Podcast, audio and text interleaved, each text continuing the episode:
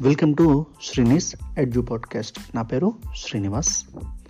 ఫలమతి సూక్ష్మమైన నృపాలుడు మంచి గుణాఢ్యుడైనచో నెలమి వివేకులాతనికపేక్షయునర్తు రదెట్లు చంద్రికా విలసనమైన దాననుభవింపజ కోరములా సజేరవే చలువగలట్టి వాడగుట జ జందురునెంతయు గోరి భాస్కర.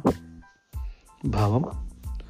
ఒక రాజు కనుక ధర్మాత్ముడై మంచి గుణవంతుడు అయినట్లయితే అతని వలన తనకు ఎంత ప్రయోజనం కలుగుతుంది అన్న విషయం ఆలోచన చేయకుండానే అది స్వల్పమైన ప్రయోజనమైన నిజమైనటువంటి వివేకం కలిగిన వారు అతని దగ్గరకు ఆపేక్షతో చేరుతారు. అద్భుతమైన వెన్నెలను విరజిమ్మేటువంటి చంద్రుని దగ్గరకు ఆ చంద్రుని చల్లదనాన్ని ఆహ్లాదించడానికి అనుభవించడానికి చకోర పక్షులు ఆశగా చేరుతాయి కదా?